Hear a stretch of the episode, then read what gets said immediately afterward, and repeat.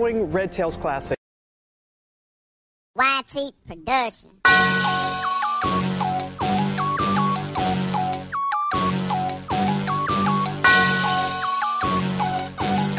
Yeah.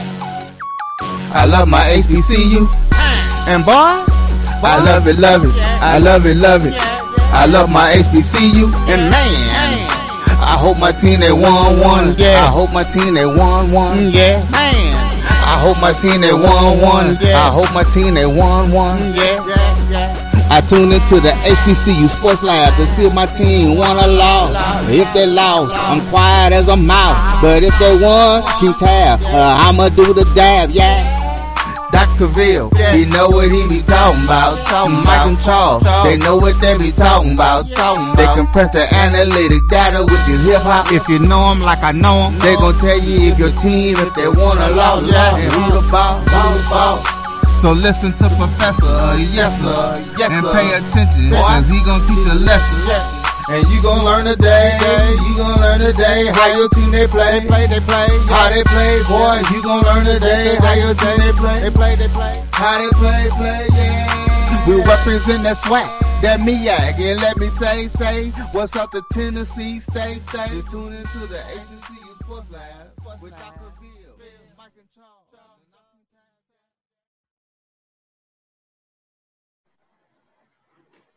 This is Dr. Ville with Inside the HBCU Sports Lab with Mike Washington and Charles Bishop. As you see, Charles Bishop is on assignment. I'm not sure if he's out there adjunct, you know, uh, playing hooky for this show, doing another show. I don't, I don't know what the thing is. But we got another good one in here. We have AD Drew in the house. AD, how's it going? It's going fine, my brother. How's it going? And do we call it adjuncting? Is it is that a verb when somebody's out as a professor, as an adjunct? Is it adjuncting? I, I think it's a. I think it's. I think it's a noun and a verb.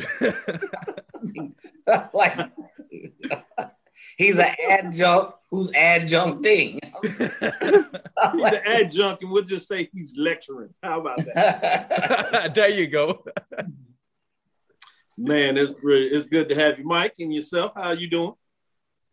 Oh, I'm doing good. I'm doing good, Dr. Ville. Good to be in the studio with you and, and Mr. Drew himself in the flesh. Ready, ready to get started. Week zero right behind us and headed to week one. No doubt about it. So let's get started. Welcome to episode 172 of Inside HBCU Sports Lab with Mike Watson and Charles Bishop, the radio show and podcast streaming show that's covering the sporting HBCU dash for all things HBCU sports from institutions large and small, from the NAIA to the NCAA. We share insights and information on the HBCU sports culture, HBCU athletic aesthetics to facilitate the story of HBCU athletic programs and the business of HBCU sports. I'm your host, Dr. Kenyatta Cavill, along with my co-host, Mike Washington, Charles Bishop. As I said, joining us today is none other than AD Drew. We are filming from our home studios and sending a signal live to our KCOH 1230 AM studio with Texas Radio Hall of Famer Ralph Cooper in the beautiful home of Texas Southern University from Houston, Texas. That's what I represent. Just letting you know, just letting you know.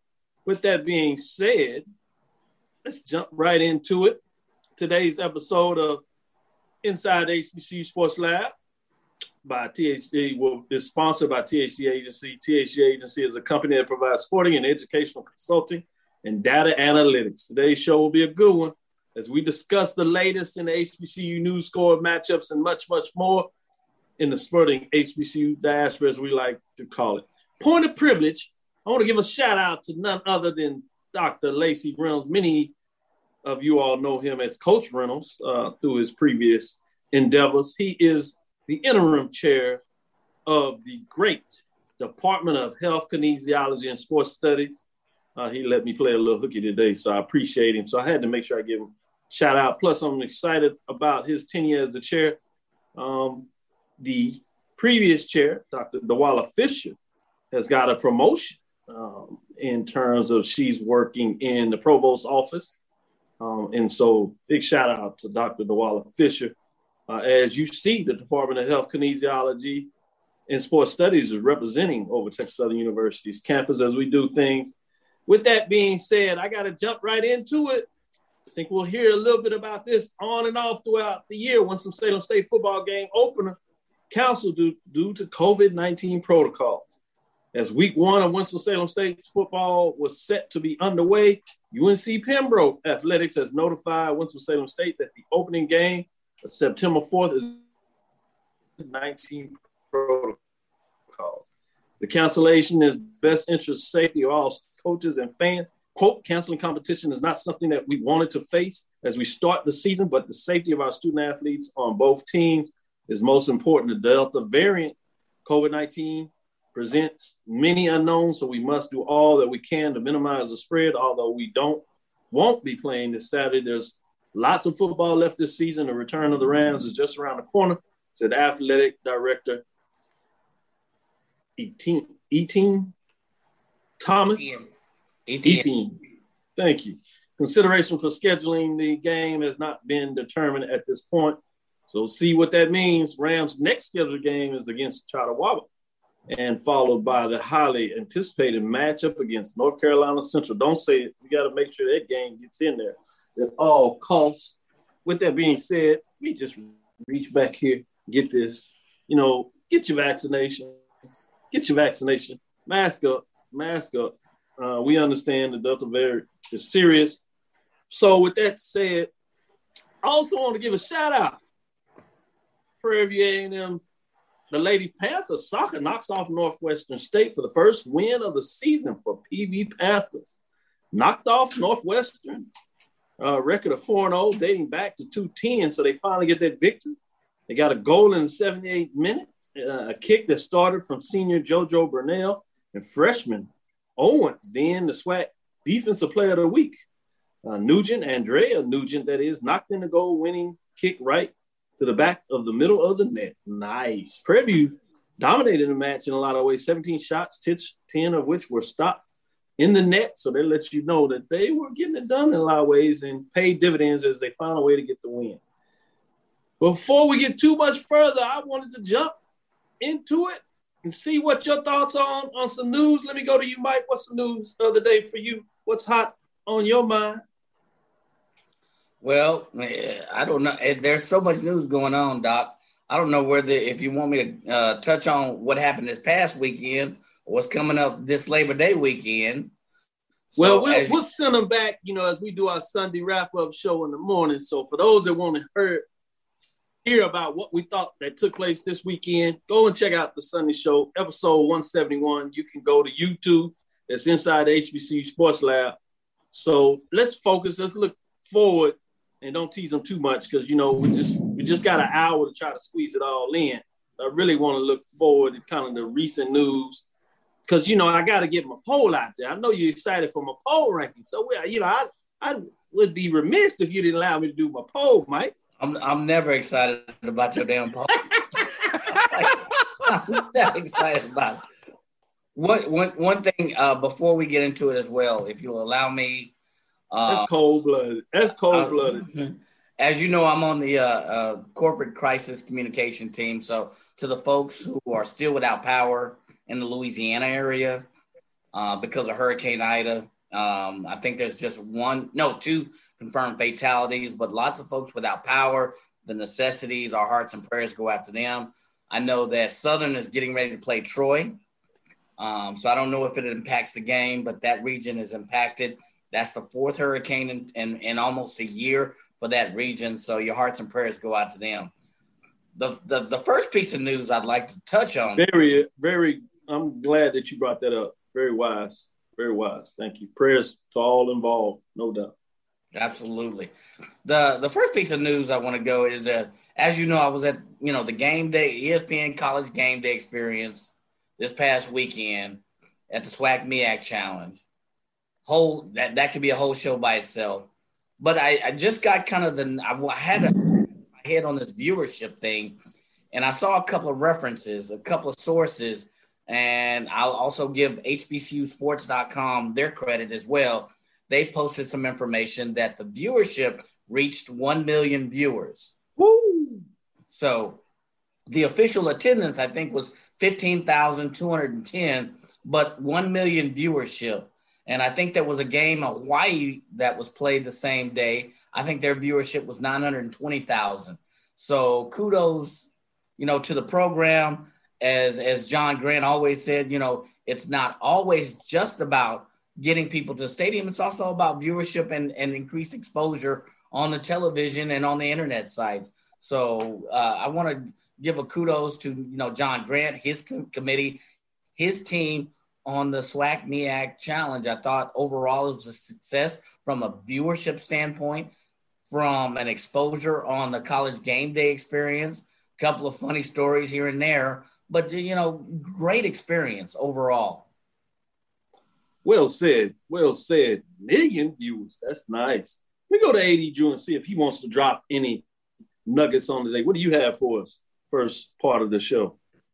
Well, if you were watching the Black College Sports Network uh, about an hour or so uh, before this broadcast came on, you saw my interview with new Stillman College athletic director. Yep. And Terrence uh Terrence Whittle is the new athletic director. He was he still is the current head baseball coach at Stillman College. And uh, not to be giving too much of it away, because I really want you to go and watch the interview. He's going to continue in the dual role. And he's in a unique situation also, like uh like somebody at that uh, little bitty school in uh, Mississippi uh, with his sons playing for him. Uh, I, I, can't remember the name of that school in Mississippi, though. You know, I that word would not come out of my mouth this week. I just want y'all to know because I am a I am a rattler, so I can't. I, I refuse to say that word this week. Oh man, Shot does it, start, it, it, does it start? We, does it start with a J? Can we get Mike? Can we get to Wednesday? nope. I, I, I want Neely and Charles have something to think about when they get down to Miami Gardens. but no, but, shots but, fired number two. Yeah, but but seriously though, uh, if, if, I'm saying this excellent interview just because I did it, but uh, we we have to get a lot of knowledge and a lot of information in that interview, and Stillman is looking to add additional sports. That's the good news. Nice. The bad news is football will not be one of those sports that is not in their strategic plans right now. Okay. Great point when you bring that up there in terms of identifying football, in terms of what that means.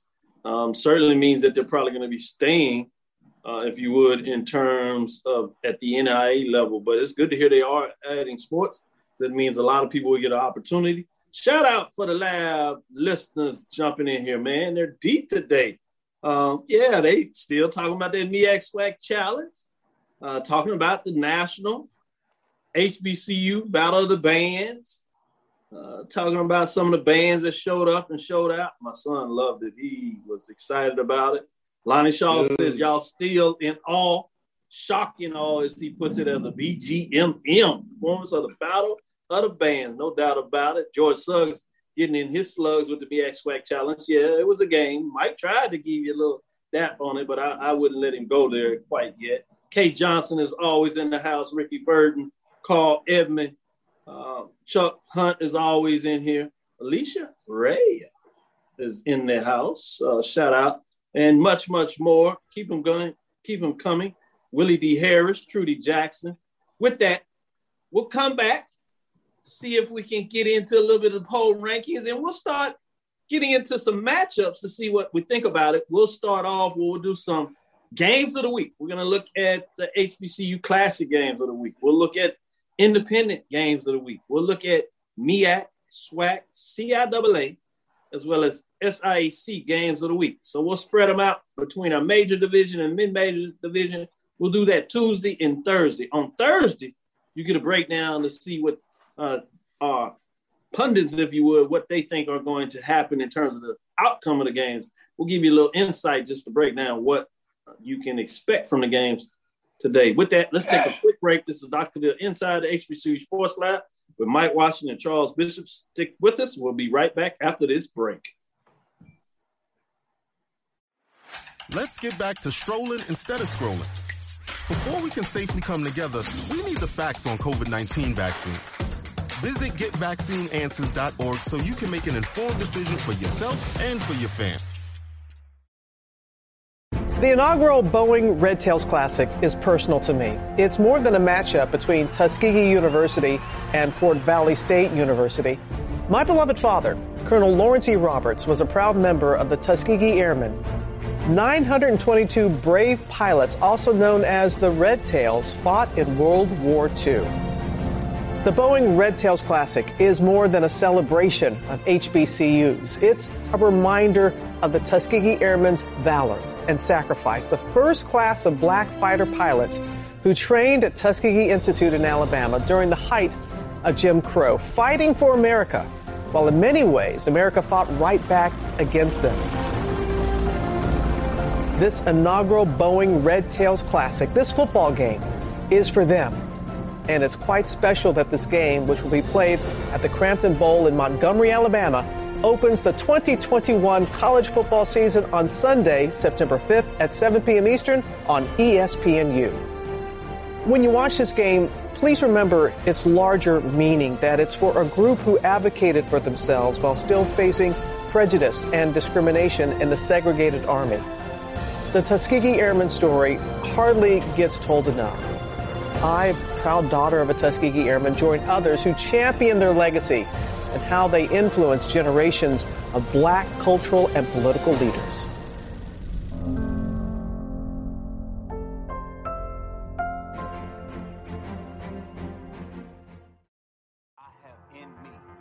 Support the Black College Sports Network so we can continue to provide you coverage. Go to myjbn.com slash support and be a part of the Black College Sports Tell everybody Network. they can follow their dreams. This is Dr. Bill inside the HBC Sports Lab with Mike Watson and Charles Bishop.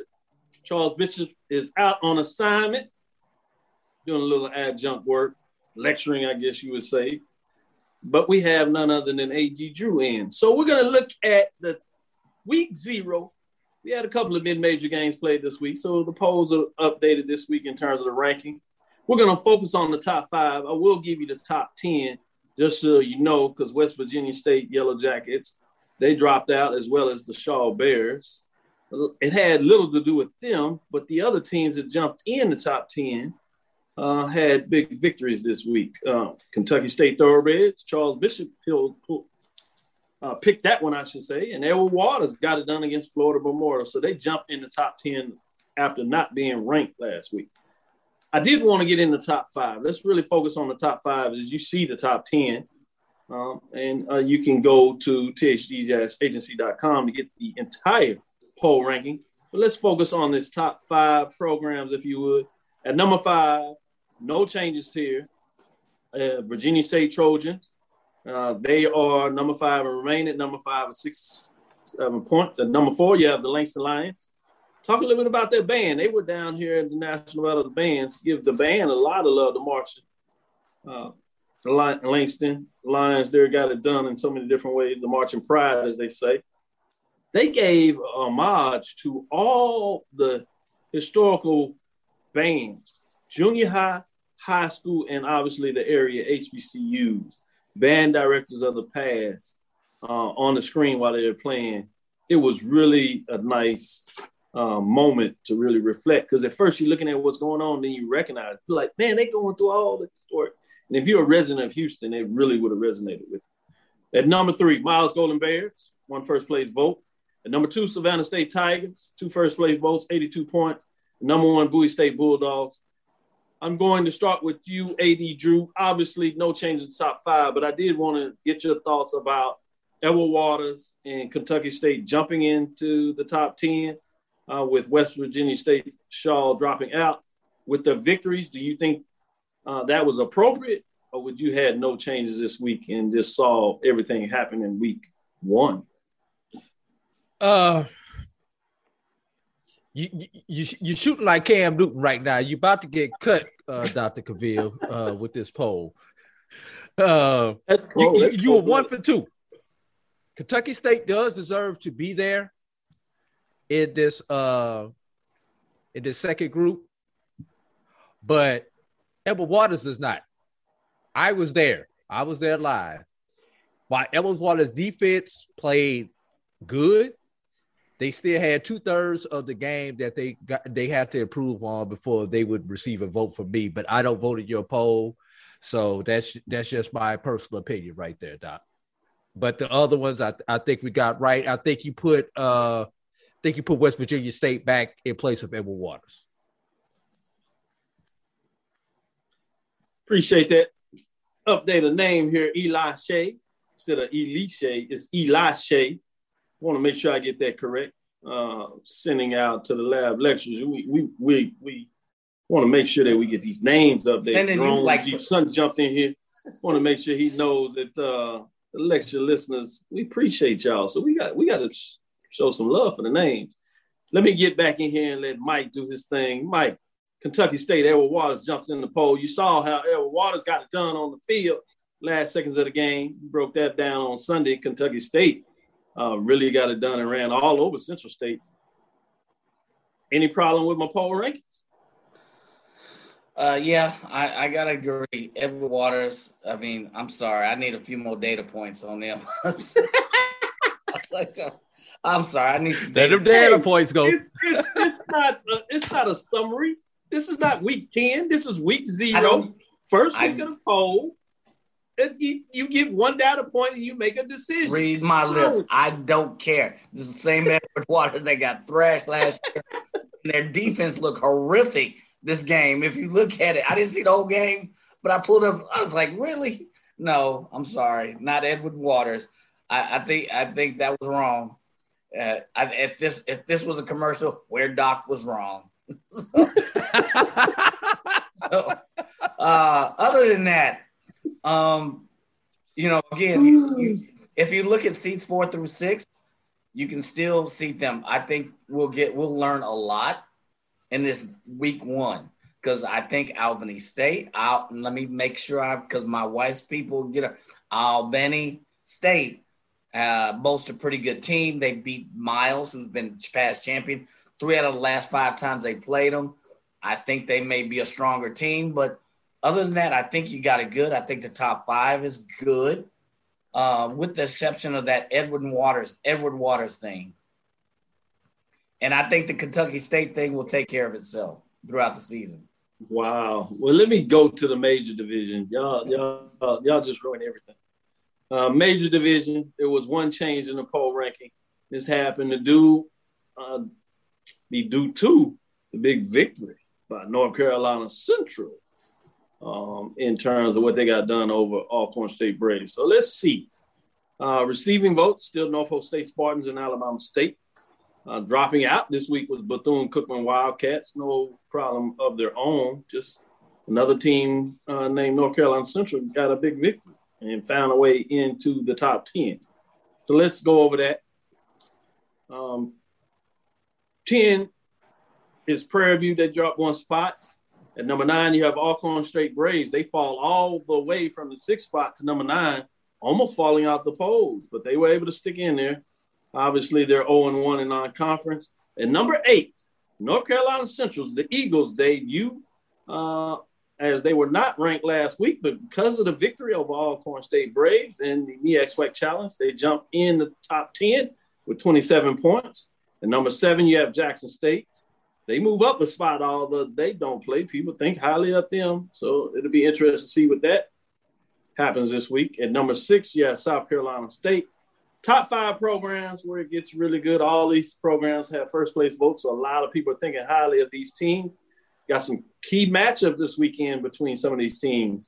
Uh, number five, North Carolina A&T Aggies. One first place vote, 73 points. Remain at number five. They have a big matchup against Furman. They can make a huge statement, not just in terms of HBCU ranking, but uh, outside of that, as they play a team that oftentimes gets some love at the rankings, especially from their previous days in the program. At number four, Florida A&M Rattlers. One first place vote, 79 points. Number four, they play have a top 10 matchup with four versus seven as they play Jackson State, as you know, Sunday in Miami. At number three, Southern Jaguars.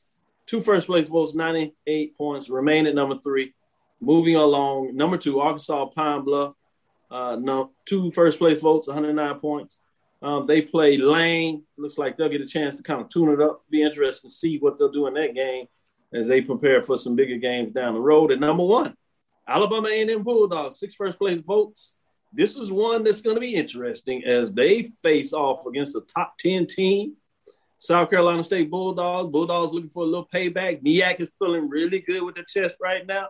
Um, this is going to be interesting. Another one of the top teams, obviously the predicted uh, number one team from a lot of people in the East uh, is Alabama A&M, ranked number one in this poll. Be interested to see what that looks like. Let me stick with you, Mike. Think North Carolina Central des- deserves to get in the top 10? And Oh. do you like where they sit? Yeah, absolutely. With, with, with, without question, yes, I, I do like where they sit. The, the they had an impressive victory. Um, you could argue that you know they could move up to you know number seven, give or take. The the question I have is Alcorn State moves below everybody except Prairie View A and M. Who voted in this poll?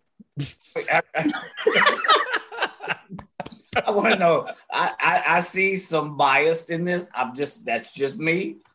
Uh, so the other question I have is it'll be interesting. So you wanted to put Alcorn out the poll or just wanted to put them at 10? I put them at 10.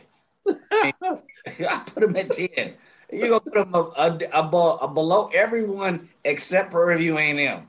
None of the other teams have played a game, with the exception of NCCU. And you put them above the only school is View A&M. Is that not biased? I'm just saying.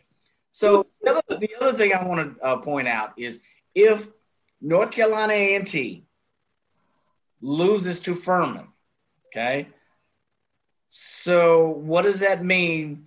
Because you, you, you know Alabama A&M is playing South Carolina State, both are in you know tops of the poll.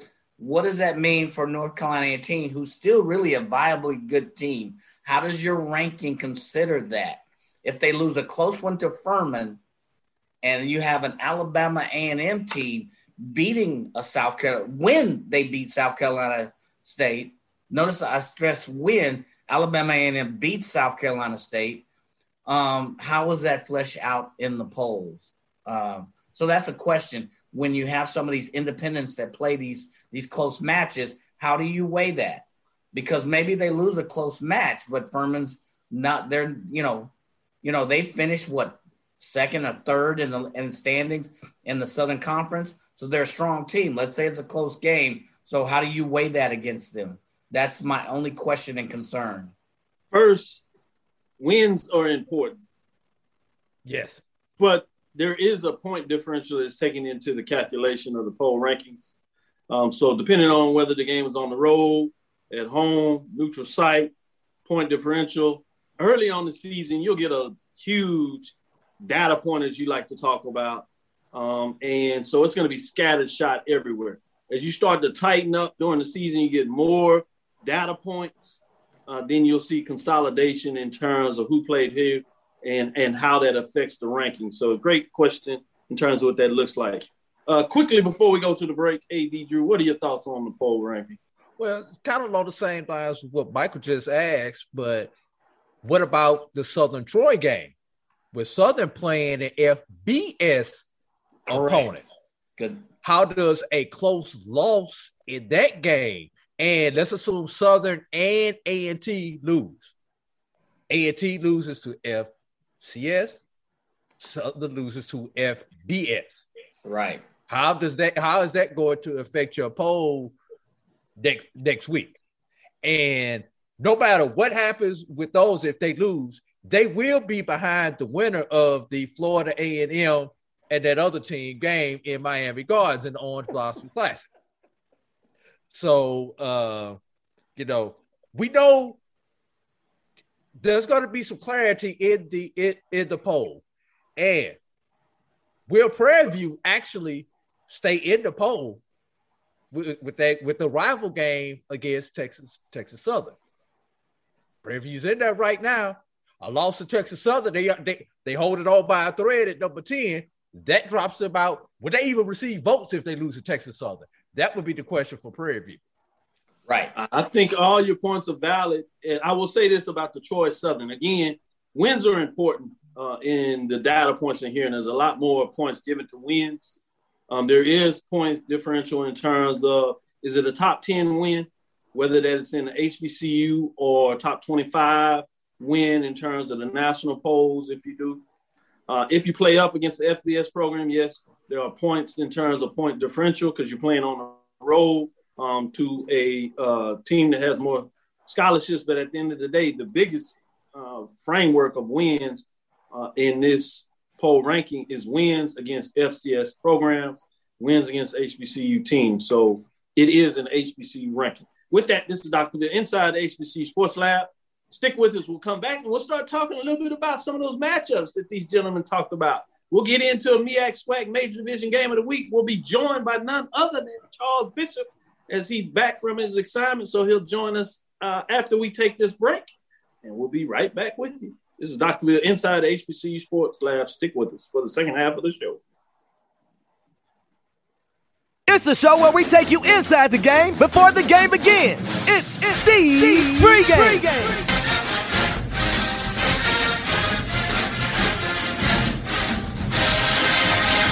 Your host, Charles Bishop and Neely. So get ready because we pregame harder than the other show's party. It's the pregame.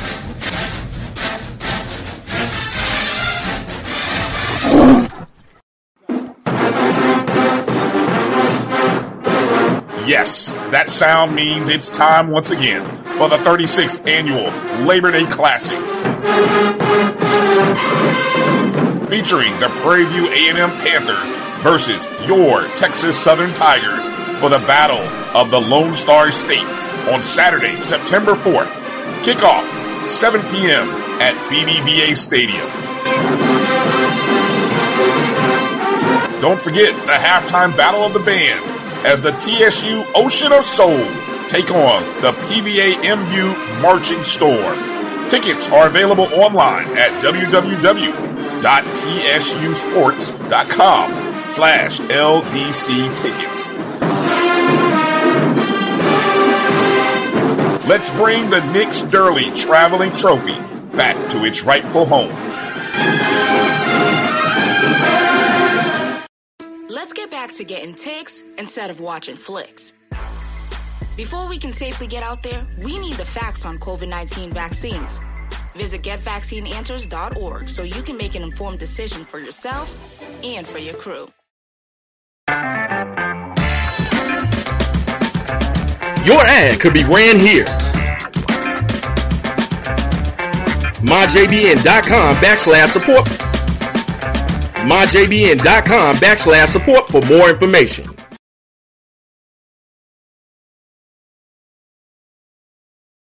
CB will be on. Uh, it'll be on uh, South. This is Dr. Cavill's Inside the HBCU Sports Lab with Mike Watson, Charles Bishop. Yeah, Mike is giving Charles a hard time as we get back into it. We just talking about Charles sliding out to Miami on the beach doing one of those Miami martinis, or you know how he is. He might have a cigar and old fashioned. You just got to check which day you catch. Exactly. That's the game plan. I don't want to tell too many of the secrets, but yeah, his brother know how to get down. Well, let's get into the MEAC Major Division Game of the Week. Again, we will get the scores for these gentlemen on Thursday, so save your pencil marks, but it will give you some data points to think about. This game is in Huntsville, Alabama. It features top 10 poll rankings, at least according to Dr. Bills, that y'all uh, looked at my poll rankings as y'all tore them up in terms of the major division. But, you know, it is what it is. This features a number six South Carolina State Bulldogs traveling on the road to the number one team, Alabama A&M Bulldogs at the HBCU Sports.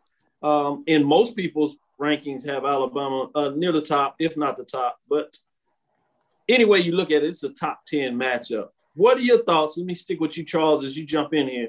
What are your thoughts on this game? It's a Saturday, September 4th, 6 o'clock. It will be on ESPN networks. Um, Louis Crews Classic. It is Louis Crews Stadium. Man, this is Alabama A&M coming off a championship. What do you say, Charles? Well, I, I think if anything, uh, uh, gives us a little bit of an indication. Uh, Alabama A&M did what they had to do against this same South Carolina State team in the spring. Uh, but one thing I'm not gonna do is start discounting these MEAC teams with this chip on their shoulder. so uh, I think this is going to be a pretty good one. But uh, I think Aqeel Glass, uh, they're out to prove a little something this upcoming uh, fall. Uh, when you take a look at the weapons, you know, Zayd Moore, uh, Abdul Fatai Ibrahim, these guys, they can flat go get it. I think the question marks for around Alabama A&M, they lost quite a few pieces on the defensive side of the ball. And you know, if you the thing about Alabama A&M, if you're going to get at them, you're going to have to get after that defense. You're going to have to outscore them. So uh, it should be a very interesting matchup. So uh, I, I, look for South Carolina State to be right there with them. I, I, I like these, you know, out of conference matchups. This is what it's about. Man, you got no doubt about it. I like this MEAC SWAC home field type of game trading obviously uh, during the spring, the game was in South Carolina in terms of Orangeburg. Um, so fascinating. I like this. Top 10 matchups. These are the type of games where I say where rankings matter. These are the games that you can market uh, to the public that may not know but so much about South Carolina State, but you tell everybody this is a top 10 team. People say, oh, hold on. We're playing a really good opponent and these uh, Bulldogs, many people should be in the stands anyway in terms of what they did in the spring. But now you just find a way to even market it more so. With that being said, let me shoot it over to Mike. What are your thoughts in terms of this top 10 matchup between MEAC and SWAC teams? You got the favorite in a lot of people's eyes of the SWAC. You got the favorite in terms of many people in the MEAC. Uh, this is fascinating in so different ways. What do you say, Mike? Yeah, I think the events of this past weekend have maybe swayed a few more souls uh, with the SWAC MEAC challenge. But, you know, with South Carolina State, the secondary is solid. Uh, the linebacking core is, is can be good. Uh, the offense was just okay, good enough in 2019. So experience has told us that, you know, you know, South Carolina State will have a good, solid defense. Alabama A&M just coming off.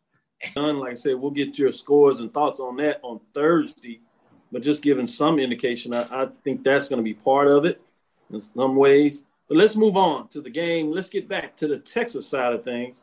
Labor Day Classic. This game is played at BBVA. Texas Southern is the home team in this game as Prairie View will travel from the hill.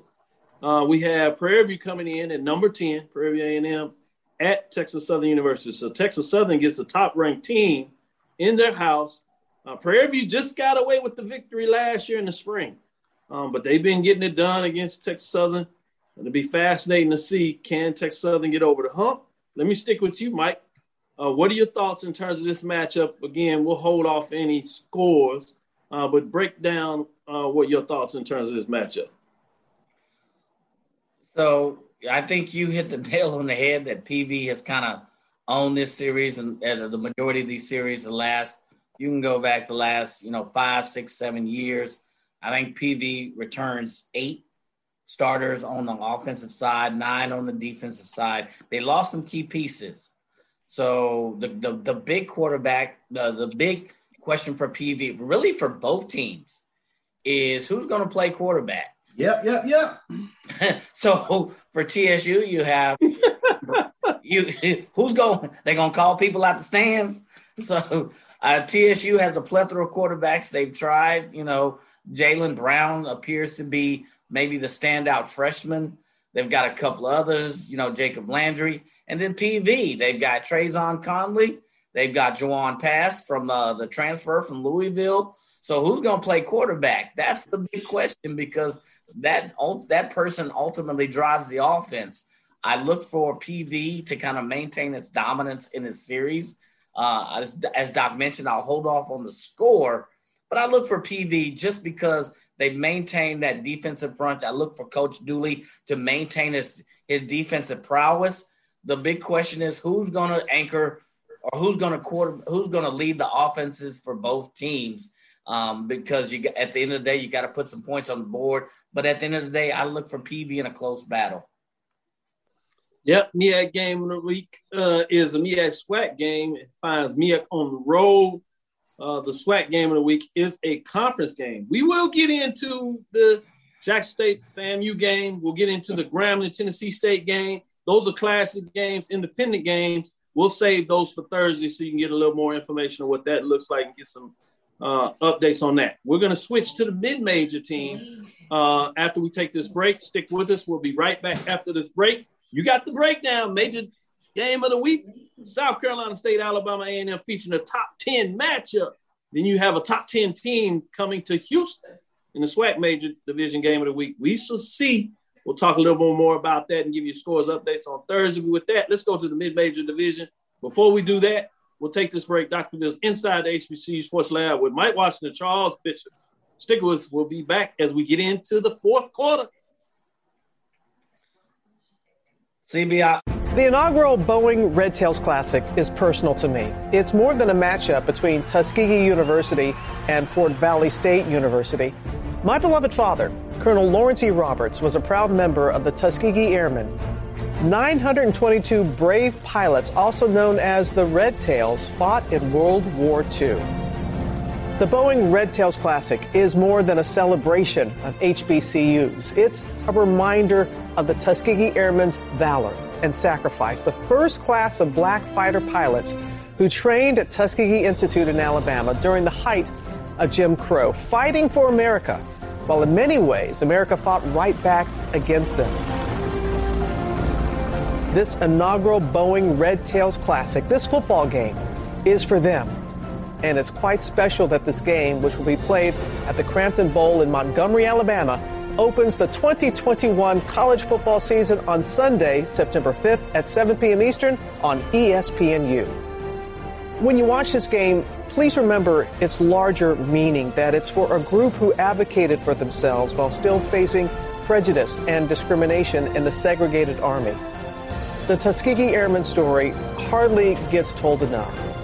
I, proud daughter of a Tuskegee Airman, join others who champion their legacy and how they influence generations of black cultural and political leaders.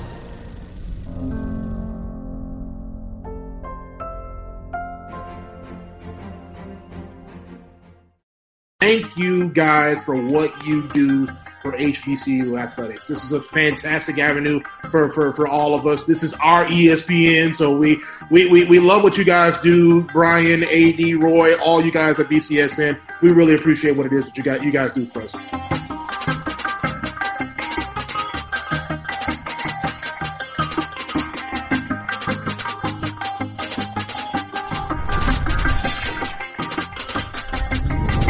When you're looking for the latest information on Southern University sports, the Southwestern Athletic Conference, and HBCU athletics. There's only one place to go. Tune in to the Carlos Brown Show exclusively on the Black College Sports Network. It's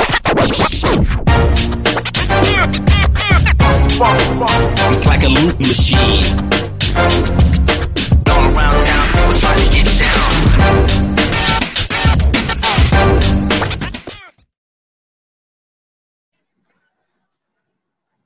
This is Dr. Cavill inside the HBC Sports Lab.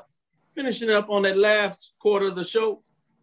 Wanted to start with the CIAA mid-major division game of the week. Down East Viking Rock, Rocky Mountain, North Carolina, Rocky Mountain Sports Complex. CIAA, 3 o'clock Central Time, Saturday, September the 4th.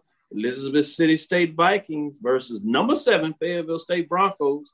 We've seen what this matchup does a couple of times. Mike, if you would go ahead and jump on in it. Uh, this a little bit easier. Uh, you've got Fayetteville, who has finished first place in that South Division. I believe it's the South. Um, for what? Yeah, for the last two, three years in a row, and, and you've got Elizabeth City, who's finished at best in what sixth place in the North Division the last three years. So there's nothing, no amount of data points that gives that I've seen that leads me to think that Elizabeth City is going to beat a Fayetteville. Fayetteville will come out of the South again, probably again this year. Uh, you look at offensive ranking and defensive rankings, they have been almost dead last in yards gained, total offense, defensive in in the CIAA for the last three years. So I know they have a, had a pretty decent recruiting year, but again, this will be a Fayetteville State win. I look for them to come out strong and get a, an opening day victory against Elizabeth City State. Great point when you talk about that. Fayetteville State is wrecking shop. They're just trying to see if they can get that final uh, over the hump to see if they can win the conference. So they do- dominated in a lot of ways East for a couple of years. Um, so let's get into it uh, a little more and move to the SIAC in terms of the Red Tail Classic. It'll be held um, uh, Sunday, September the 5th, 6 o'clock, Montgomery, Alabama, Crampton Bowl. A lot of people familiar with that. Fort Valley State Wildcats. This old rivalry game. Uh, last decade, this would have been for a conference championship in terms of championship game. Both of these teams have fell off the radar a little bit. A lot of history there. Tuskegee Golden Tigers coming in this game. What are your thoughts in terms of this matchup? I think this is going to be a lot evenly matched. You looked at Fort Valley State. I think they finished what third in 2019. Um, and you look at where Tuskegee finished, you know, second, but only behind Miles coming out of the West of the SIAC. But now you got, you know, Savannah State coming in. I think this is two evenly matched teams. Uh, you you really in this case have to give the advantage to the home field to the home team in this case. So, um, and I, I say that kind of with a little bit of a, a, a scratch on the head, but I uh, since it's played in Montgomery, I, I got to give the edge to Tuskegee.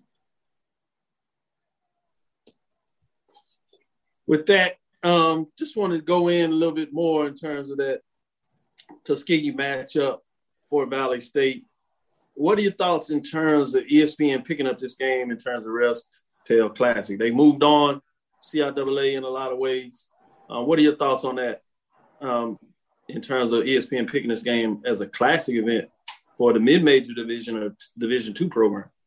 Yeah, I think it's I think it's big, and I think it's tremendous that they pick up a mid-major classic like this. It gives exposure to not only the two institutions, not only the two football teams, but to the heritage of the Red Tail Classic. You've heard a lot of mention on it on even on Good Morning America with Robin Roberts, um, who I think her dad or grandfather was uh, a Tuskegee Airman. But yes. I, I like I like the, the the focus on the culture and the aspect of the game. And I like the fact that ESPN has picked up not only this one, but a couple of more of the mid-major games as well. So I, th- I think it does well. I think it'll it won't have near the effect that the college game day had on the North Carolina Central uh, versus Alcorn, but it'll have somewhat of an effect in in that it's going to increase the exposure because I know they'll focus a lot more on the historical impacts of this game as well. Point well made. With that, let me go with you, Charles. Let's stick with the SIAC and then we'll go back to the CIAA to get your thoughts on that. Sticking with the SIAC matchup, Red Tails Classic, Fort Valley State, Tuskegee Golden Tigers. As I was talking to Mike, I told him you know, last decade, if you would, this would have been for SIAC championship. Um, but these teams have fallen a little bit uh, on hard times, not dominating the class, uh, the conference, much like they did in the past. But still, a great matchup, great rivalry game between these two teams. Uh, excellent one for television. What are your thoughts on this matchup? Yeah, I, am I'm, I'm curious to see if, if Tuskegee can get themselves uh, back on track in, in, this game. Game played in Montgomery. Uh, I'm looking for uh, Tuskegee to kind of reassert themselves back into this SIAC uh, sort of a race, if you will. Mm, um, You know, it'll be uh, Miles needs a challenger. So, and, and, and Tuskegee has not been there lately. So, uh, Tuskegee needs to get themselves back up and rolling uh, to be that program that we once knew they were.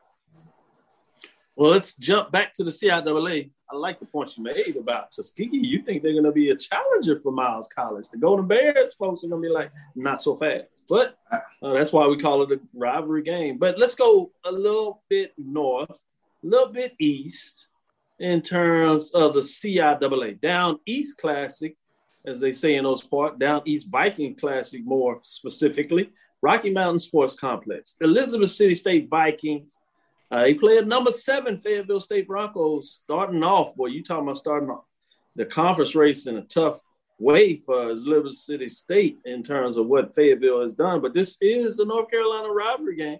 What are your thoughts on this matchup? Uh, Fayetteville State, I like them. I, they have all conference performers on the offensive line Greg Brooks, Jalen Galloway. Then you take a look on the defensive side of the ball. You got uh, Keyshawn James, uh, all conference defensive lineman, linebackers, Nigel Peel. So I, I really like a lot of the uh, aspects of Fayetteville State to go in there and get this win. Well, let me do this. Let me let me take this umbrage a little bit. I know you all are going to be moving around you might not get a chance to jump back in here and give your full breakdown. I know you'll provide the scores, but in case you don't, let's tease out a little bit um, and do with the HBCU Classic Major Division. This is Jackson State, Florida, Florida A&M. Top 10 matchup again. Man, I really like this first weekend. We got two top 10 matchups coming out the gate. South Carolina State, Alabama A&M. And then we also, and all these teams in the East Division, you talked about Charles, you said, all right, I'll give you a little love early. Maybe it goes to the West, but don't be surprised if the East makes a statement near the end of the year. Well, they get a chance to make an early statement, that's for sure. Number seven, Jackson State Tigers versus Florida A&M Rattlers. We had AD Drew. He wouldn't even say the name of Jackson State. He said oh, really? Yeah, the wouldn't let, wouldn't let it part his lips. See, y'all, y'all can't see on camera. I got snake away all around my desk. So, uh, if any of y'all know about snake away in the South, you know how effective it is on especially rattlesnakes and moccasins. So, uh, without a doubt, uh, snake away all around the desk. Man, you got Drew down here. You got him bringing out the mask. We're gonna make sure he gets a chance to get some comments here. We're gonna stay with you, uh, Charles Bishop. Tell us a little your thoughts on this Jackson State Tigers, Florida A&M Rattlers, uh, Hard Rock Stadium, Orange Blossom Classic, reinvigorated, Miami Gardens, Florida. This is not a SWAC MEAC matchup. This is a SWAC Eastern Division matchup. Take it away, Charles. I know you've you broken know, down all the last compounds, but do us a favor and give us a special treat on this. Yeah, I think one of the things that you really have to look at within this game is uh, the fact that Florida A&M has been off of football for now uh, a year and six months.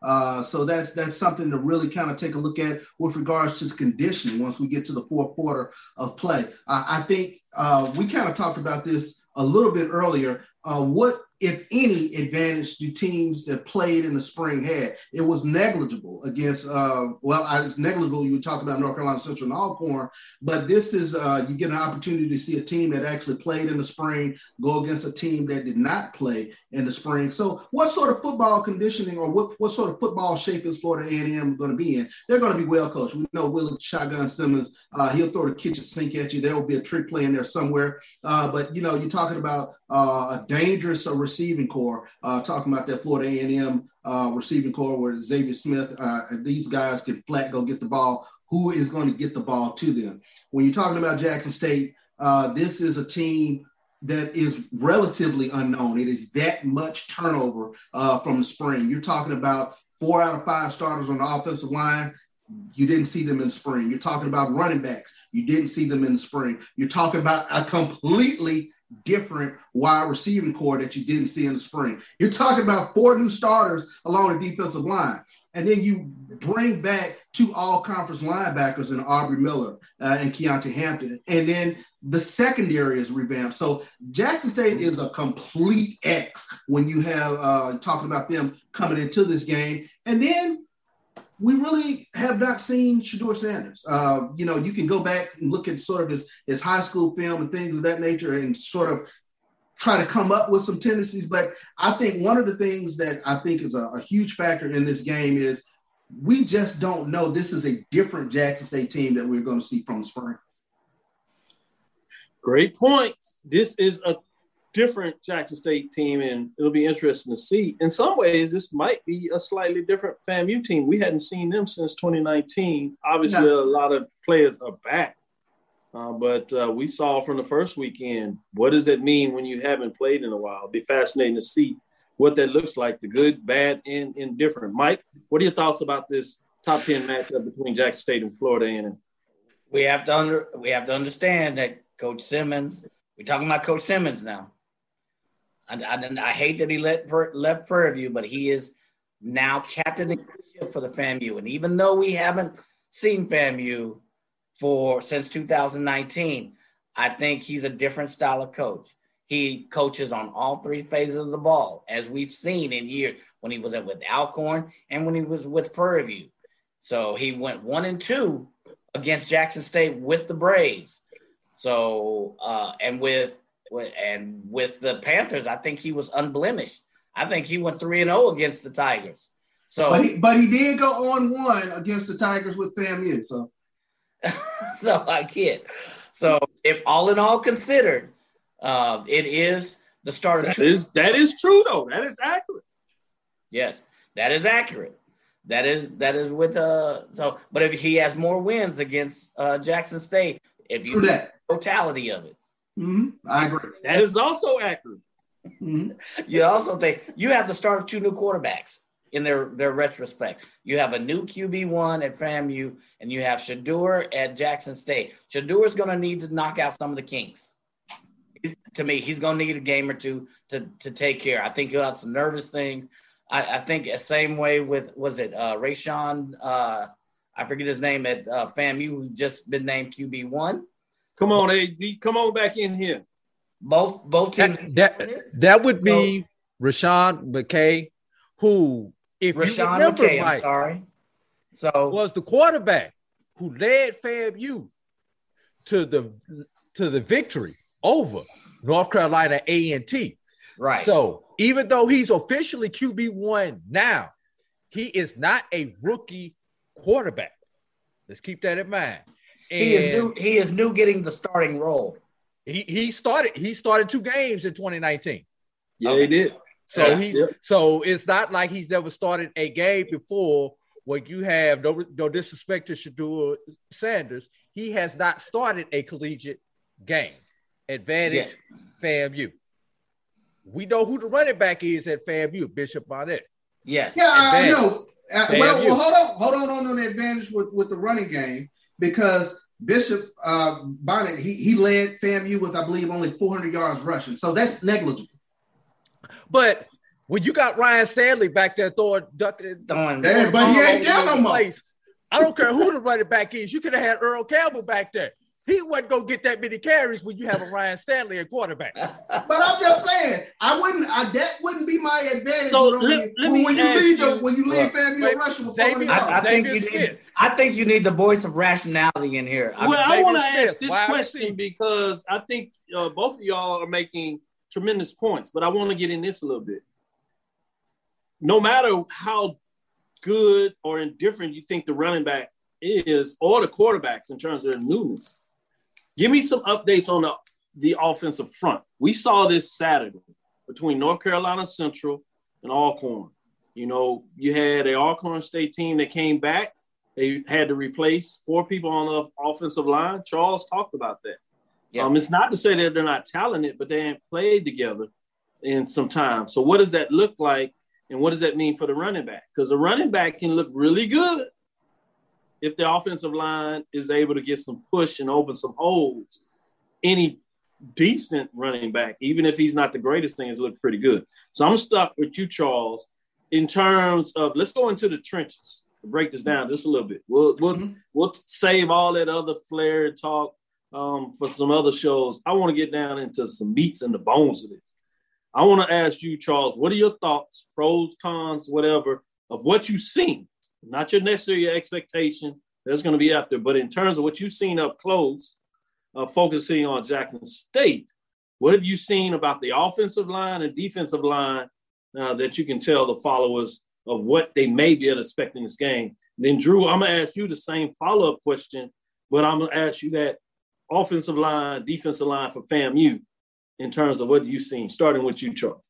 Well, it goes back to my point about it, it being a, a, new and revamped line. If you had asked me this question in the spring, I would say advantage FAMU. From what I've seen thus far in camp, uh, these guys have caught on to what it is that uh, Coach Michael Pollock and uh, is, is trying to instill in them with regards to uh, offensive philosophy. Uh, I think you know that there's going to be uh, some time that you still need to jail. You know, when the bullets are firing, you know, you still want to see that they're still making line calls correctly and things of that nature. Which to this point in camp, they they look great. Uh, they have some real guys who I think you're going to hear from uh, as the season wears on. Uh, we didn't see. Uh, um, uh, I'm losing his name right now. Cedric Dunbar. We didn't see Cedric Dunbar as a center. He was Jackson State's first all conference offensive lineman since 2014. He didn't play in the spring. He'll now be making the line calls at center for Jackson State. Dylan mm. Spencer, who is the uh, transfer from uh, from Missouri, uh, who is a uh, he's a load at offensive guard. I think that's a name that you will hear uh, going forward throughout the season in terms of, of Jackson State reestablishing what I think is an identity of Jackson State football, and that's strong offensive line and defensive line play. When they when they have the talent, they can push you off the ball. Nice. Drew, what are your thoughts in terms of FAMU, in terms of the, um, the offense, defensive line? You can kind of mix it up however you like what what have you seen? What have you heard in terms of how that team is gelling and playing together? Those those guys in the trenches. I, I, I do not recall the names because I really I wasn't I didn't do as much homework as I should have, uh, Professor, to be able to answer that question with with the lineman as far as the names. But I do know FAMU sports a veteran offensive and defensive mm-hmm. line. But you mentioned the offensive line, which was a problem in this past Saturday's game. There was one additional problem that you did not mention, though, uh, Mr. Professor, and mm-hmm. that is the special teams. Yeah. and FAMU arguably has the best punter in FCS in Chris Faddoul. And he alone can make a difference in the game by we all know how good he is he could boom the ball when he needs to. He could put the ball inside the 10 when he needs to. Very few touchbacks. I think he may have only had about three or four touchbacks the entire 2019 season. So uh, you talk about him being able to punt the ball, field position game, and then on the flip side, you've got a Xavier Smith who will probably he may not be the full-time returner, but if it comes fourth quarter and FAMU needs a big return, I guarantee you're going to see number 19 back there to to return the ball. So, okay, uh, me, question, me... questions at, at, kicker, but uh, assuming FAMU can block for their kicker, I think maybe special teams may be a bigger factor in this game than the trenches. Special teams. Saying, I keep saying, I keep saying Coach let me let y'all. Coaches... Hold on, Mike. I'm gonna let you get the last word in here. Let me let Charles do a little report in okay. regards to the special teams play uh, of Jackson State. Where do you see that? I really don't want to go the back and forth because you just stick out your chest and say this is that and whatever. I want you to focus on your team and talk about what you know and what you see in regards to those segments of the game. What are some things in that nature. Because if we just get back and forth, all it is becomes a chatter and a chess match in regards sure. to saying, well, you didn't say this, so you didn't do that. Yeah. Sure. Is nauseum in a lot of ways. Let's focus right. on what your expectation is and what you've seen with your eyes in terms of your special teams. He talked a little bit about the special teams. FAMU made some great points. What about Jackson State in terms of their special team? Let me be crystal clear. You do not want to kick the ball to DeJohn Nugget Warren. I'll be very crystal clear about that. Uh, we saw what he could do in the spring. Uh, there was a call, uh, the, the, the, kickoff return against Alabama State immediately comes to mind. Uh, but what he can do in the special teams game is he can flip the field, just like Chris Faddoul can do for Florida A&M. Nugget Warren is one of those guys who sees the field completely different. He's one of those guys who can find a small crease and he could be gone, and that could be uh, one factor in the game. Great points made by both. You can see why this is going to be one to turn on your television if you're not fortunate enough to be in the house. You can see both sides that these two teams are talented. It's going to be a chess match no matter what you want. There's going to be an edge, uh, one pointing one direction. You got passionate fans. You have fans that have covered these teams over the years. You had more insight from BCSN, in depth information that you literally can't get anywhere else. I'm gonna go to a little neutral uh, observer to some degree um, that uh, has some thoughts in terms of the matchup, and I'm gonna let Mike have the final say in regards to just some things and some nuggets that he wanted to point out in terms of this matchup. Yeah, I think they came out eventually. I'm I'm Switzerland in this one, so I am neutral. Um, I, I, I was going to mention uh, DeJuan uh, Warren, but I think CB mentioned that. Uh, I think FAMU has some transfers. Savion Williams and Jay Williams, they're from Tennessee. So uh, defensive lineman Savion Williams, a switch from Tennessee, uh, adds some, if you want to call it, SEC experience to the line. So we talked about the offensive line. What about that defensive front? Can they bring pressure to to both young quarterbacks. Um, so we'll and we'll see. The other thing is, again, I reiterate the point that Coach Simmons has a history of being able to coach all three phases. He has a history of that. However, I think if you look at talent wise, speed wise, Jackson State would appear to seemingly have the edge. The other point, the Switzerland point I want to ask is who's going to win, Sonic Boom in the South or the Marching 100? I don't even want to answer that. That that that's uh that that that's how strongly I feel about that. that's oh, the point I now, now I will I will bring it to you, Mike. The most exciting interest into any college football stadium belongs to the Sonic Boom of the South. They can back it up on the field as well. I do agree with that. Interest is something to behold. With that being said, hey, all, all I was going to say is, Doc, whichever side of this argument that you may be on, come to the Black College Sports Network because you go get both sides of it with the pregame show with Bishop and uh, Neely and the ONG Strike Zone with with Brian, Kofi, and Kelvin. You're gonna get both sides right here on the Black College Sports Network. So listen to both sides of it, and then come Sunday afternoon, pick your lines. Great point. I appreciate you getting that plug in. Very insightful. Thank you for listening to Inside HBCU Sports Lab. Make sure you share our podcast with your friends and colleagues. I am Dr. Kenyatta Cavil, the Dean of HBCU Sports, coming from inside the lab in the College of HBCU Sports, Mike Washington, Charles Bishop.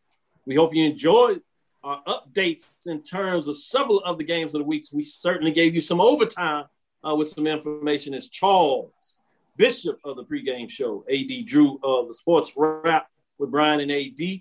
And then make sure you get that plug for the ONG Strike Zone, as they're going to give you some insight on Florida and Rattlers all year long. Jackson State. Then you got 1876 podcast, you A&M. And we'll have the special teams of them coming on on Thursday, giving you some more breakdowns and some more insight, different perspective on these matchups we talked today. So we're hot and heavy. We're going to take you inside the HBCU Sports Lab in black college sports like none other from so many different perspectives. Great information. Hope you enjoyed it. Follow me, Dr. Kenyatta Cavil, Twitter, Facebook, and Instagram. That's Dr. K E N Y A T T A C A V I L. That's Dr. K E N Y A T T A C A V I L. Inside the HBCU Sports Lab 1 on Twitter, Facebook, Instagram. That's HBCU Sports Lab on YouTube. Green Bay, continue to move forward. We will talk with you soon. AD,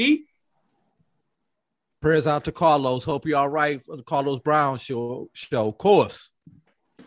Charles. Lecture. Mike. Dismissed.